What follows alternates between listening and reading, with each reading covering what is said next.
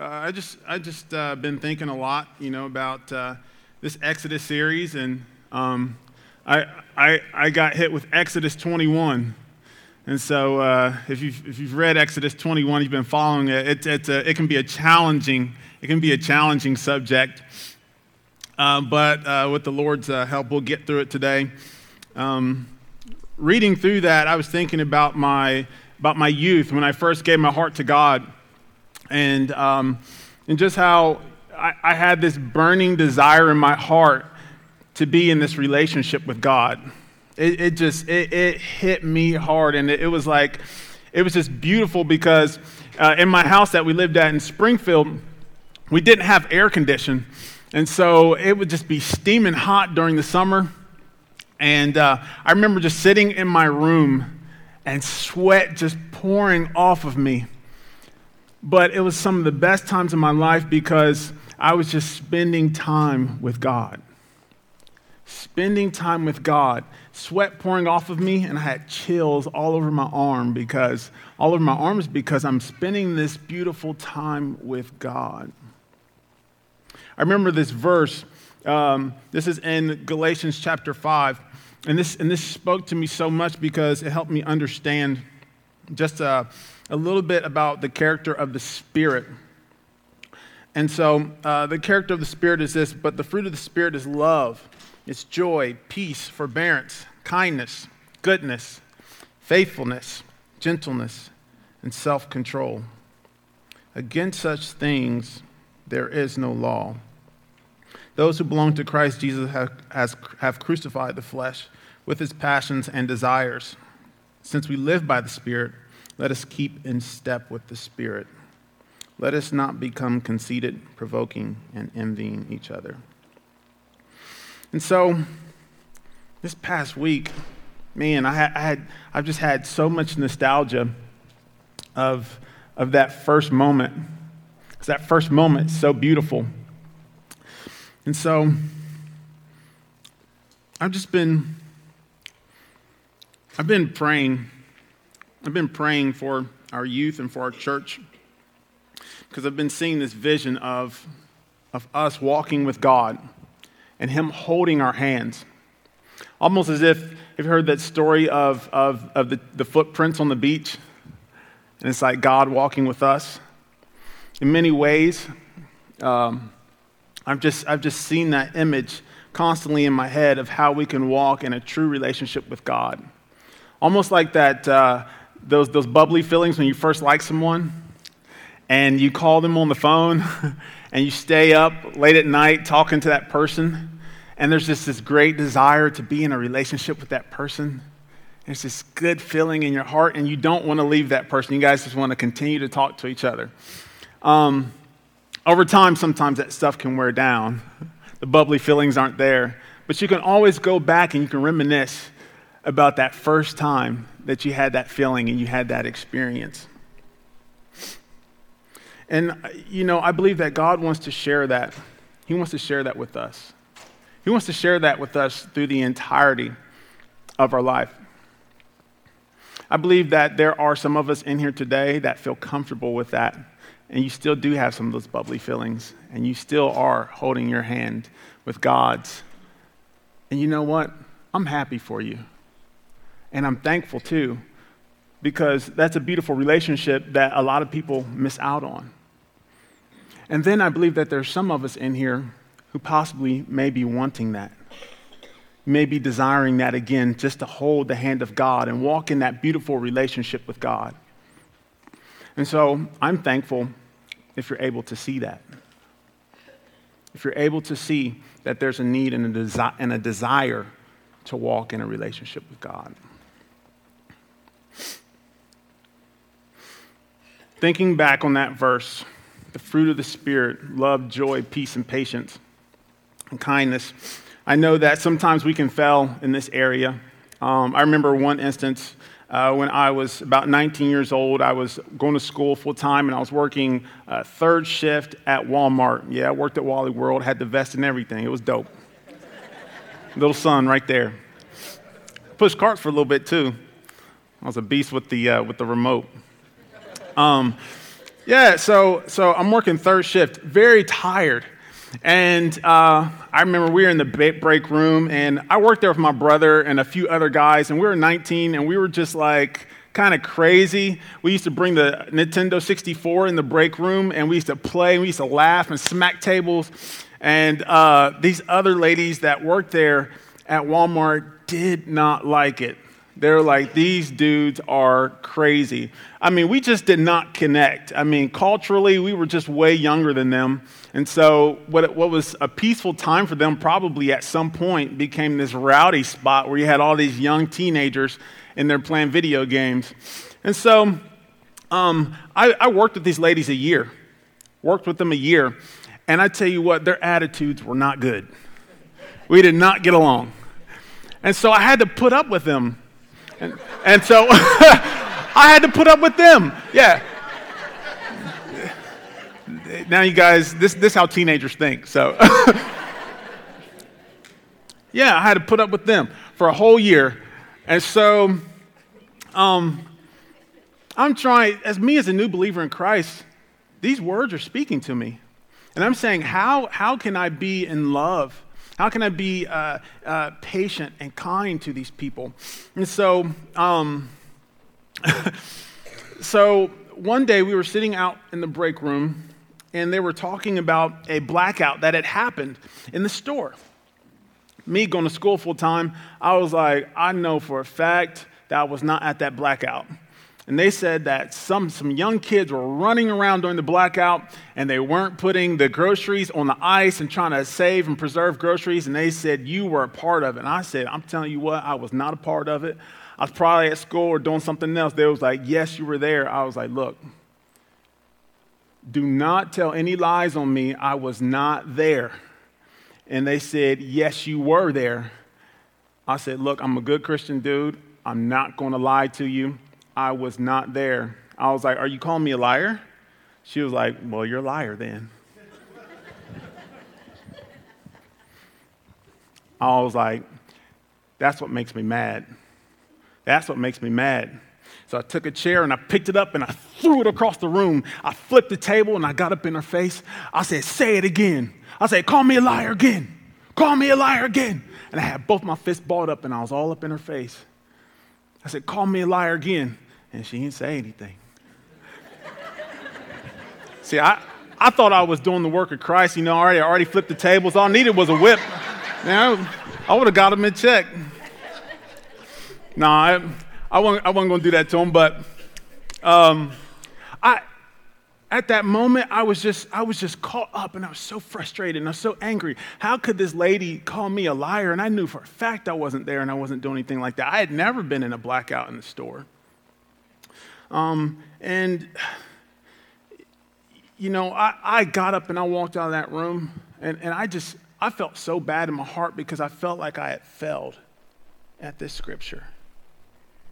And there's other scriptures that I read, like, you are the salt of the earth. And, and if the salt has lost its savor, uh, what is it good for but to be cast out and trodden under the foot of men? So I'm always constantly thinking about um, uh, um, that reputation, always constantly thinking about that reputation. I was really hard on myself. But Jesus taught me something on that day. He taught me something on that day. And we're, we're going to get back to that.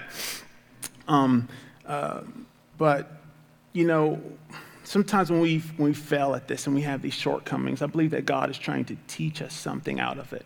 He's trying to teach us a lesson out of it. And, um, and, and, God is graceful, and, and so we're, we're going to learn about that. Um, anyways, uh, like I said, uh, uh, Exodus 21 is a, is a little challenging, uh, but uh, we're going we're to read through it, and I know that God has something good for us out of this.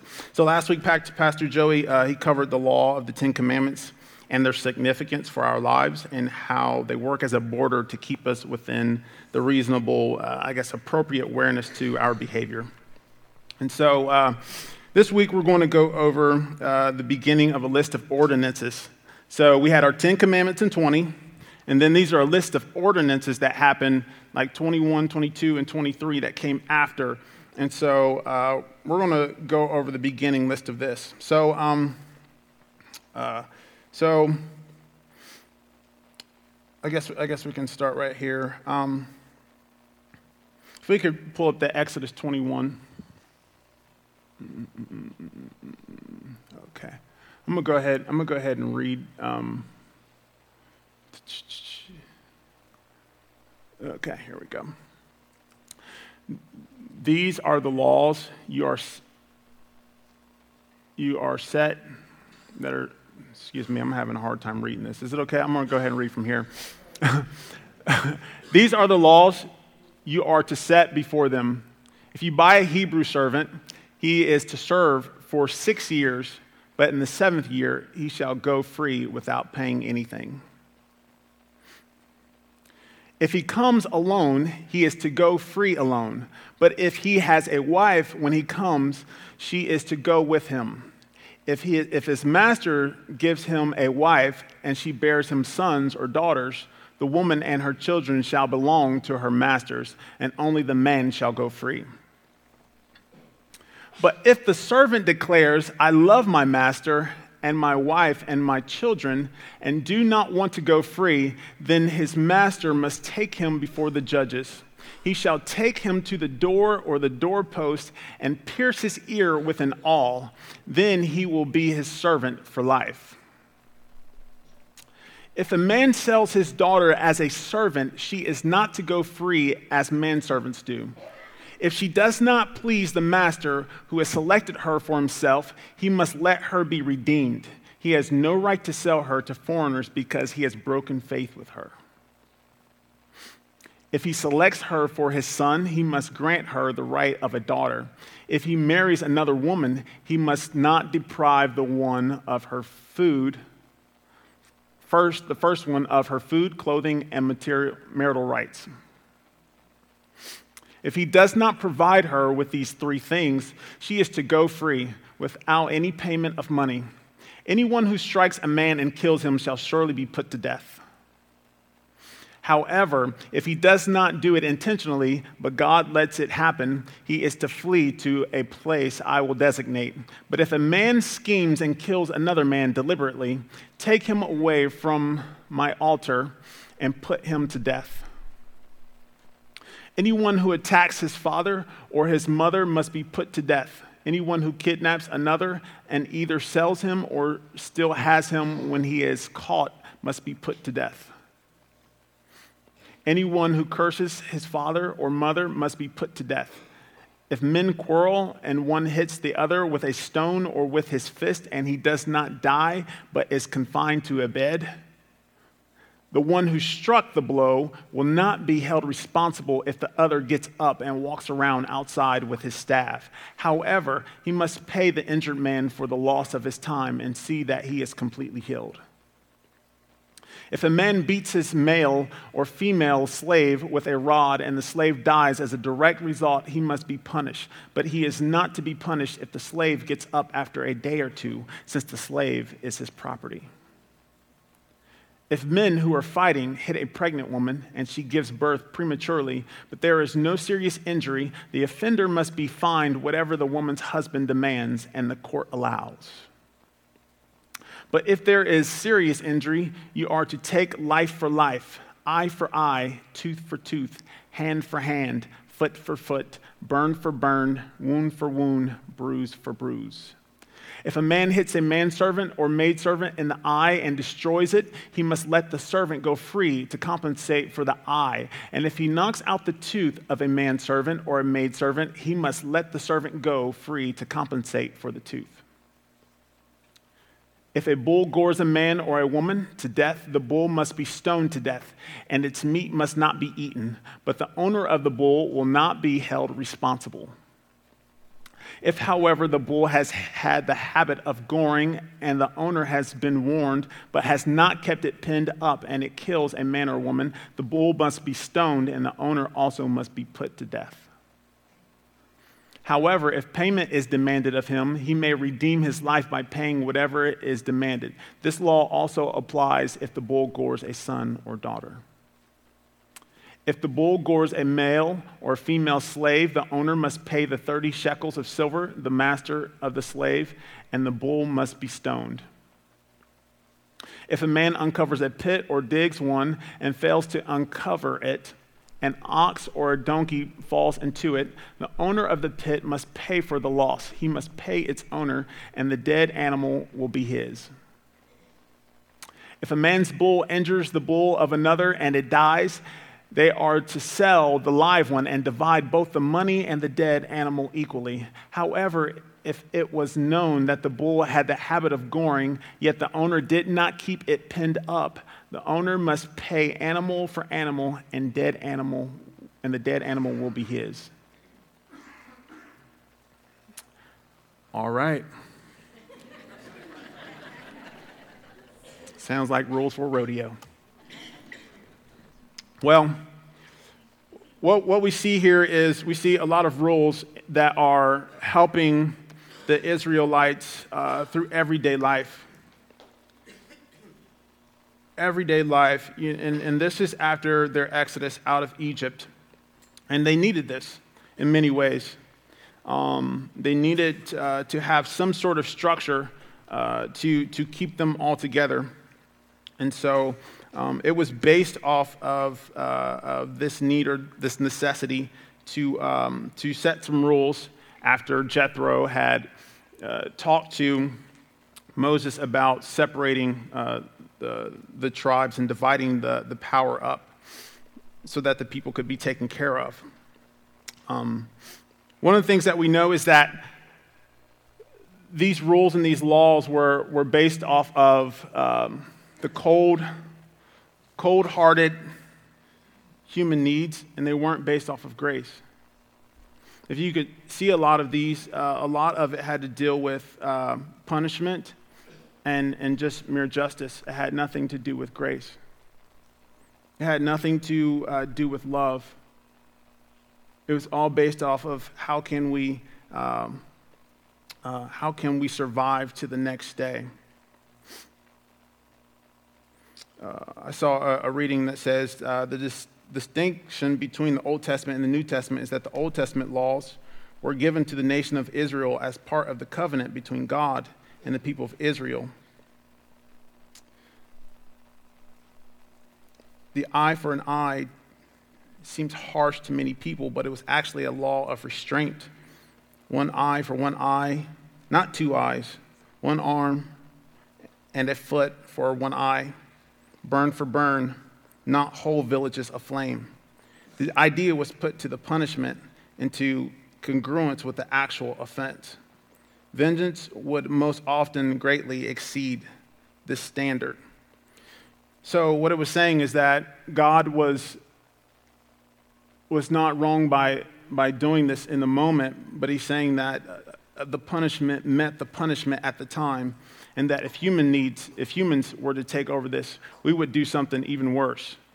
You know, um, someone says bad words at me, I throw a chair and I throw a table. So, in many ways, that's, that's kind of how we behave. And so, this law was set down so, so that uh, people would have a law to follow and, and, abide by. But I believe that God is, God has uh, given us a new law through the blood of Jesus Christ, that is through grace and it's through love. And so we have this old law because we can look back into the past and we can see where God was leading his children out. But then he was also making a way through his word in the Old Testament, through, even through prophecies. We see Jesus Christ in the Old Testament, and he's leading up to a new law, a law of grace, the law of Christ. And so I'm thankful that I found that. I'm thankful that I found that. I remember what I used to be like before I found Christ angry, mad, frustrated, kicking holes in walls, um, uh, thoughts that I shouldn't have. I'll take you to places you don't want to go. And when we have this, this, this new law, um, we are to, to put on the new man and be renewed in our minds in Christ Jesus. See, Christ, Christ takes things to the next level. Christ does want us to abide by the law, but it's the, it's the law of grace. The law in itself, the Ten Commandments, is holy and righteous. And it does keep us within a border or a parameter. But Jesus has this awesome thing that he does where he always gives us more. He always gives us more. This is what Jesus says in Matthew um, chapter 5, verse 38 through 48. You've heard that it was said, eye for an eye and tooth for a tooth, but I tell you, do not resist an evil person. If anyone slaps you on the right cheek, turn to them the other cheek also. If anyone wants to sue you and take your shirt, hand over the coat as well. If anyone forces you to go one mile, go with them two miles. Give to the one who asks you, and do not turn away from the one who wants to borrow from you. You have heard that it was said, Love your neighbor and hate your enemy. But I tell you, love your enemies and pray for those who persecute you, that you may be children of your Father in heaven. He causes his sun to rise on the evil and the good, and sends rain on the righteous and the unrighteous. If you love those who love you, what reward will you get? Are you not even are not even the tax collectors doing that? And if you greet only your own people, what are you doing more than others? Do not even the pagans do that? Be perfect, therefore, as your heavenly Father is, is perfect. Now, that perfect is not saying that you have to be exactly perfect. In many ways, it's saying that perfect love casts out fear. If you look at uh, 1 John 4 15 through 20, it, it is speaking of that, and that is the, the, the perfect love that Jesus Christ has put inside of us. And so, uh, through our lives, we kind of, we kind of, um, we kind of, like I was saying, deal with these failures that we have. Um, I know this guy at work, and maybe I've shared this story with you guys. Uh, a guy named uh, Trevor, really good friend of mine. Um, now, uh, we didn't like each other when we worked on the same line together. And um, Trevor and I, we were cracking on each other one day. I come from the inner city, Trevor comes from the country. So Trevor's the kind of guy that's going to put mud tires on his car, and I'm the type of guy that's going to put rims on mine. So, so Trevor's always taking jabs at me and, and saying, you know, Trevor's like, yeah, well, well, you guys always got like 10 cop cars at y'all guys' football games. And I'm like, well, yeah, Trevor, well, you ran to catch a pass and you hit a scarecrow in the middle of the field. And then Trevor yells inside, insult back at me like, oh, yeah, you probably got 47 inch rims on your car, don't you? And then I yelled an insult back at Trevor, and I'm like, yeah, well, you probably pulled a muscle on your thumb milking a cow. And then, the Tre- so we're going back and forth. I'm yelling insults at Trevor. Trevor's yelling insults back at me. And then it gets kind of heated, and everybody in between is just dying laughing. And but I could tell Trevor's getting really mad, and I was getting really mad too. And so I just stopped. I just got quiet because the Lord just put it on my heart. Um, a soft answer turneth away wrath, but uh, grievous answer stirs up wrath. Um, I probably didn't say that right. Don't, don't quote me on it. he put it on my heart though. So I stopped, I stopped talking. I stopped talking. Trevor's like, What, you don't got anything else to say? And I said, dude, I, would rather be quiet than lose a friend. I said, I'd rather be quiet than lose a friend. So Trevor, Trevor, his face kind of turned kind of weird, and he kind of walked back over to his spot because he's probably not used to that. And um, his whole demeanor changed the next day. It was kind of weird, and he started doing things to just kind of help me out. And so Trevor and I, we just began to build this relationship. We began to build this relationship and we began to get really close. And um, it came to the time that they had to lay some people off, and I got laid off. And um, Trevor was like, "Man," he's like, "Ron," he's like, he's like, uh, "I didn't tell you this, man, but um, he's like, dude, you're you're the flat, you're the first black dude I've ever I've ever liked." Yeah. And which I understood because, and he told he told me he was like, "Man, just where I grew up at, and my family and all that stuff, and my, my dad, you know, put me through." He was like, Man, you're the, you're the first dude. And I could tell you what, it had, it had way more to do than just color. It was the Spirit of God. It was the Spirit of God. I could have been any color, but he was attracted to that Spirit. He was attracted to that Spirit. And so I know that, I know that God wants to work within this community. He wants to work within each one of us. And we have all these small little opportunities with these people who we get to spend everyday life with. And it's, it's this beautiful spirit that's on the inside of us. That first scripture love, joy, peace, happiness, and kindness that we get to share with other people. People are attracted to that, they are drawn to it. And a lot of times they don't get it. They don't get it, so they're looking for someone else to give it to them. And a lot of times we have that pleasure of sharing that with them.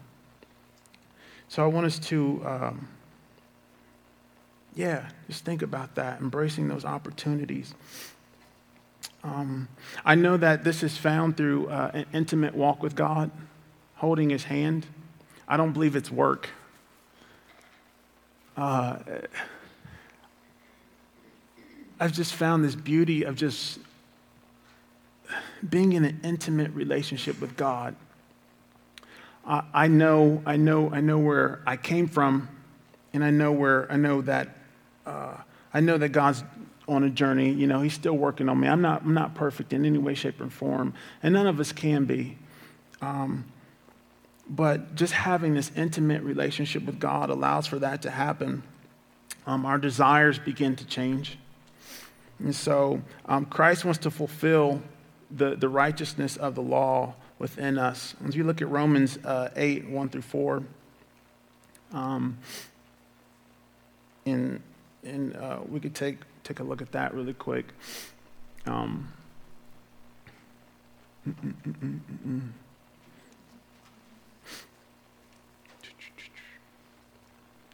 Therefore, there is no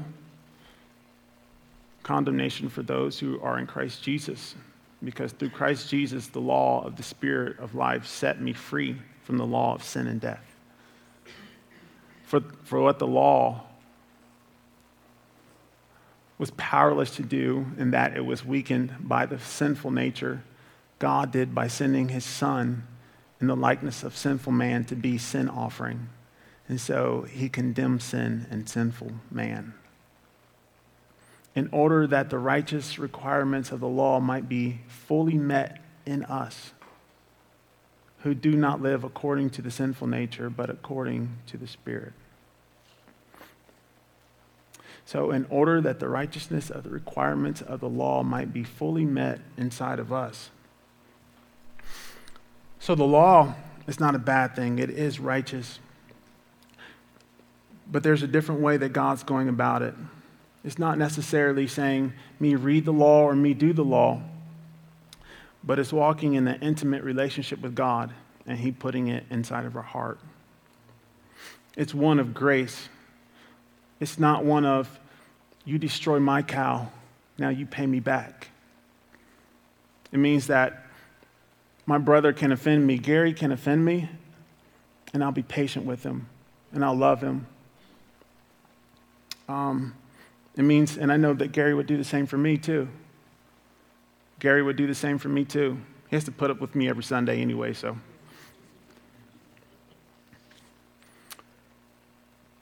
this law of grace is more powerful than the law because the law is weak when our flesh tries to do it. The law of grace is when we are quickened by the Holy Spirit and He allows us for us to do more than our fleshly body could ever do. It's not striving.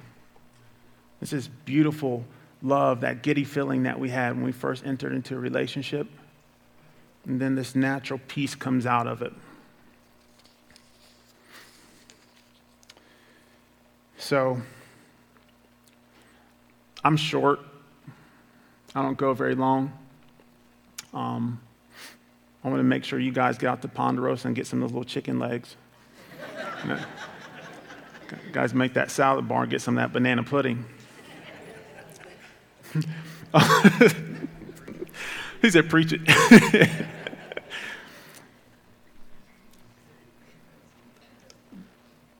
God, God is, is, is so graceful and He has so much love for us. There, there's, there's no perfection that He could ever want or want from us. And so, um, I just, I, was, I, want, I want Nadine to come up and I, and I want her, uh, her and Carissa, if they can come up and just sing, sing a few verses for us. um, of that song, You Know Me, because I believe that God does know us and He does want to be in an intimate relationship with us. And if you haven't received Jesus Christ into your heart, then I believe that He does want to be in a relationship with you. Um, if it's been a while, um, or you're going through a dry season or a dry spell, I believe that God does want to rekindle that relationship with you. I believe He does want to walk with you. I do believe that He wants to hold your hand because at the end of the day, He wants those beautiful gifts. He wants love, joy, peace, kindness, patience in your life. Not only does He want us to give it to other people, but He also wants other people to give it to us.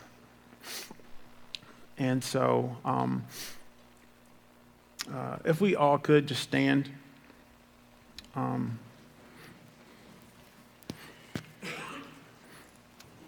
and um, this is verse in Psalms 51, 9 through 13. I just want us to bow our head and close our eyes.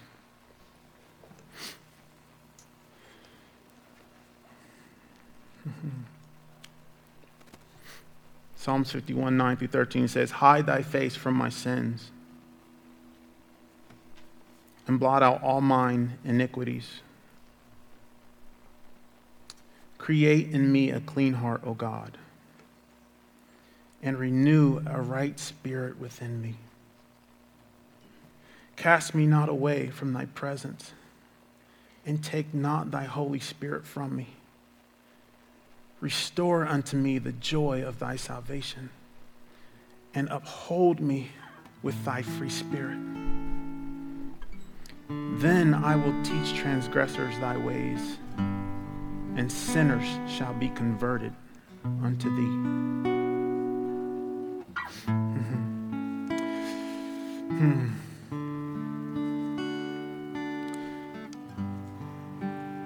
If there's anyone here this morning, you have your, you have your own personal relationship with God. And if you don't know him yet, you will.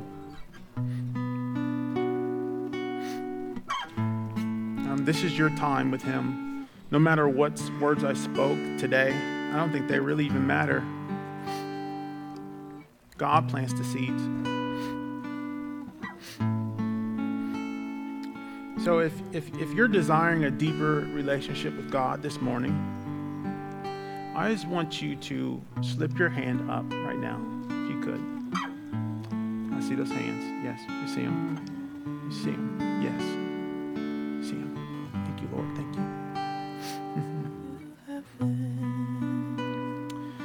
Feel like you're you're going through a dry season and you just want to you want to f- feel the palm of God just holding your hand and you want to be in that close intimate relationship with him again. I just want you to I just want you to slip your hand up.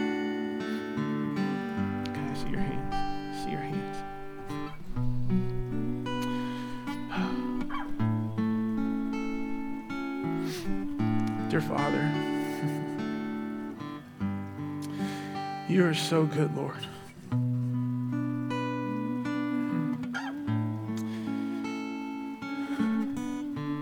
We love these attributes of you, Father, because you give them to us.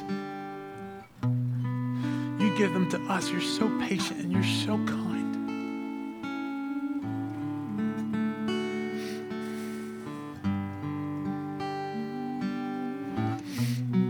Father, many of us in here to, this morning have uh, just asked to be in a deeper relationship with you, Father. We want to take things deeper, Lord.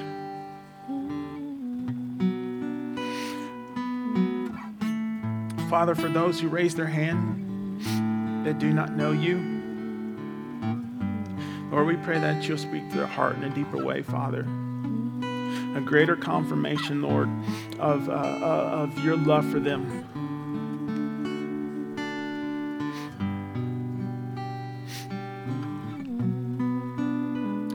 Father, for those who raise their hand who feel like they're going through a dry spell, Lord, you know exactly what they're going through, Lord. You loved them, you created them. You knew who they were while they were in the womb, Father. You knew. You know what they're going through now. You know the pain that they've been through.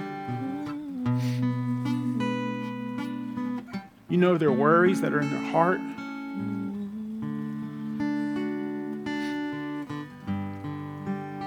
Lord, we pray that you'll cover them right now, Lord, that they will feel an embrace from you.